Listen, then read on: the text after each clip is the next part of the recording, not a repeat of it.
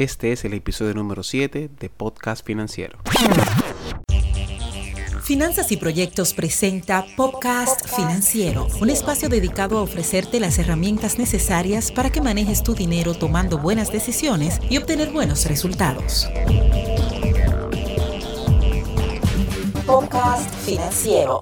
Hola, hola, bienvenido a Podcast Financiero. Mi nombre es Josías Ortiz González y para mí es un privilegio compartir contigo una vez más en este espacio que está dedicado a ofrecerte las herramientas necesarias para que tomes buenas decisiones y tengas buenos resultados. Yo estoy aquí para ayudarte, guiarte y servirte en el sendero de la gestión financiera efectiva. Este es el episodio número 7 de la serie sobre el ahorro en donde trato todo lo relacionado a la creación del hábito tan necesario y tan ausente del ahorro en las finanzas personales. Lo hago con el fin de aportar valor a tu gestión financiera. Por ende, quiero que tomes nota de todas las informaciones que voy a compartir contigo en este episodio de Podcast Financiero y como siempre, siéntete la libertad de comunicarte conmigo a través de las diferentes vías disponibles. Hasta ahora quiero hacer como un tipo de resumen de lo que hemos visto. Hemos visto que la lógica del ahorro es crear un fondo que te permita sostenerte en el tiempo.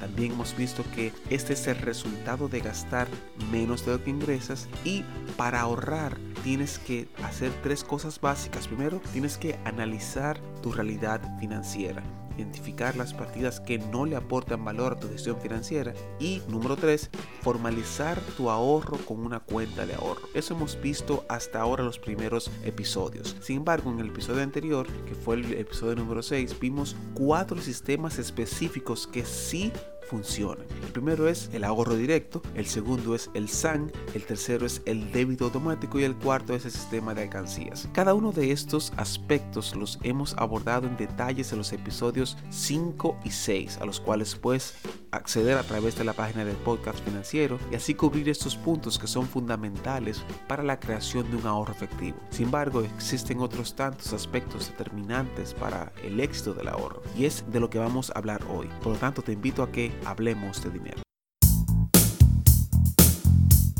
Es sumamente interesante escuchar a algunas personas que plantean que tienes que vivir el momento, vivir cada segundo al máximo o vivir como si hoy fuera tu último día. Claro, cada una de ellas tiene un contexto sobre el cual se establece y pienso que la lógica a la que invita a las personas es a darle valor a lo que tienen y que no solo se enfoquen en cosas intangibles del futuro incierto, sino en el momento presente. Sin embargo, y es lo que interpreto de este tipo de frases, es que cuando te las dicen, en esencia te quieren decir que metas pila a tu vida. Es decir, que vivas como en un tipo de éxtasis en donde el rojo es más rojo o que el sol es más intenso y radiante que cualquier otro día. Claro, estos son solo interpretaciones mías. Esto no quiere decir que esas personas tengan esa intención, pero lo interesante es que quien dice eso por lo general no ahorra. Quien vive el momento, entre comillas, por lo general, por lo que puedo percibir, es una persona de mucha improvisación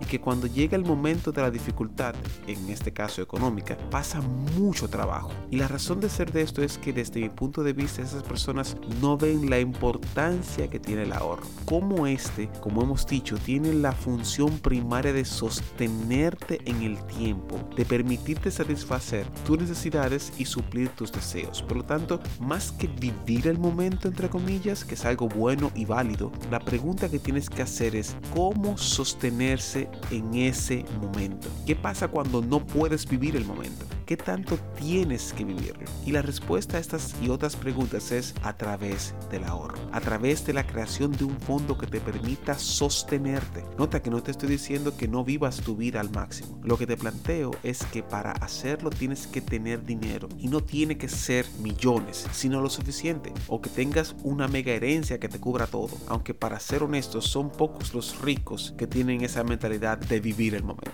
ya que por lo general ellos han vivido tantos momentos que probablemente no tengan muchas cosas a las cuales sorprenderse. No obstante, ese no es el tópico de este podcast financiero, sino las razones que deben moverte a ahorrar, a la manera en que puedes llevarlo a cabo sin mayores complicaciones. Por lo tanto, sugiero compartir contigo eh, algunas razones prácticas para que el ahorro forme parte de tu gestión financiera personal. Entonces, aunque parezca extraño, no todos asumen el ahorro como algo bueno. Y aunque pueda conceptualmente decir y afirmarlo en la práctica, no es así. De hecho, de acuerdo a la encuesta de 2017 hecha por Go Banking Rates, más de la mitad de los estadounidenses tiene menos de mil dólares en su cuenta de ahorro. Y el 39% no tiene ni siquiera una cuenta de ahorro. Esto quiere decir, si lo extrapolamos a nuestra realidad latinoamericana, en donde somos tan particulares en el tema de la bancarización, pero que carecemos de estadísticas, es muy probable que ese porcentaje sea mayor. Por lo tanto, podemos decir que poca o ninguna persona diría que el ahorro es malo, pero pocos por la práctica ahorran. Es por eso que quiero compartir contigo estas razones para ahorrar, de manera que puedas no solo interiorizar la importancia que tiene, sino que le veas la parte práctica de llevarlo a cabo. Por eso te comparto estas opciones.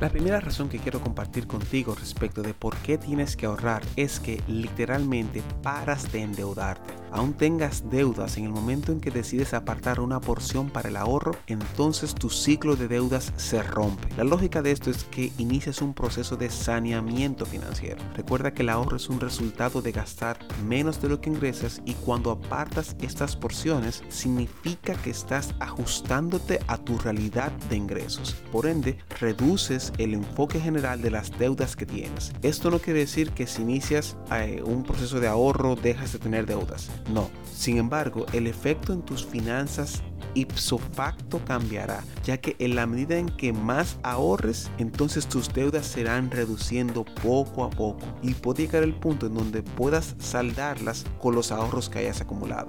En segundo lugar, tienes que ahorrar porque a través de esto creas un fondo que te permite financiar sin costo tus necesidades y aspiraciones. Toma en cuenta que este se subdivide en dos grandes grupos, fondos de contingencia y fondos de necesidades y gustos. En el fondo de contingencia identificas un monto en particular que sirve como respaldo ante situaciones inesperadas y sensibles dentro de tu gestión financiera. Para hacerlo más claro y evidente, tienes que analizar qué cosas dentro de tu presupuesto son imprescindibles, las cuales si faltas a ellas se desestabiliza tu flujo de efectivo. Es decir, no es lo mismo eh, tú tener que pagar por el celular o el servicio telefónico que tener que pagar por tu casa o por tu comida. Entonces, si vas a hacer un fondo de contingencia, debe ser en función no necesariamente del entretenimiento, sino de la necesidad puntual sobre la cual tú Entonces, este fondo tiene como lógica ser estático. Esto quiere decir que no lo vas a acumular. Es para mantener un fondo, digamos, estable que va a representar esas cuentas específicas que tú tienes que son sensibles. Por lo tanto, vas, si son 100,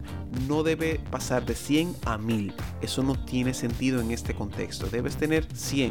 Claro, las instituciones bancarias también tienen una situación de que te cobran por gastos administrativos, por el manejo de la cuenta. Entonces, eso tiene que eh, invitar a la persona que tenga movimientos dentro de la cuenta. Para eso lo que puedes hacer es eh, depositar montos pequeños, montos mínimos, para que entonces la cuenta tenga algún tipo de movimiento. Y el segundo tipo de fondo es el fondo de necesidades y gustos. Este es más para el día a día financiero y para tus aspiraciones, es decir, cosas que quieres lograr, como un viaje a Disney o adquirir un mejor vehículo, etc. Estos tienes que etiquetarlos para que sepas en qué vas a utilizarlos, tomando en cuenta que es un ahorro temporal y que debe ser consumido en esa cosa específica que ya tú has elegido. Por último, tienes que ahorrar porque de ahí es que sale el dinero para que puedas invertir y producir dinero. Recuerda que el dinero no baja del cielo ni se planta en el jardín tienes que trabajarlo. Y últimamente no creo que haya muchas personas en la calle regalándolo. Por lo tanto,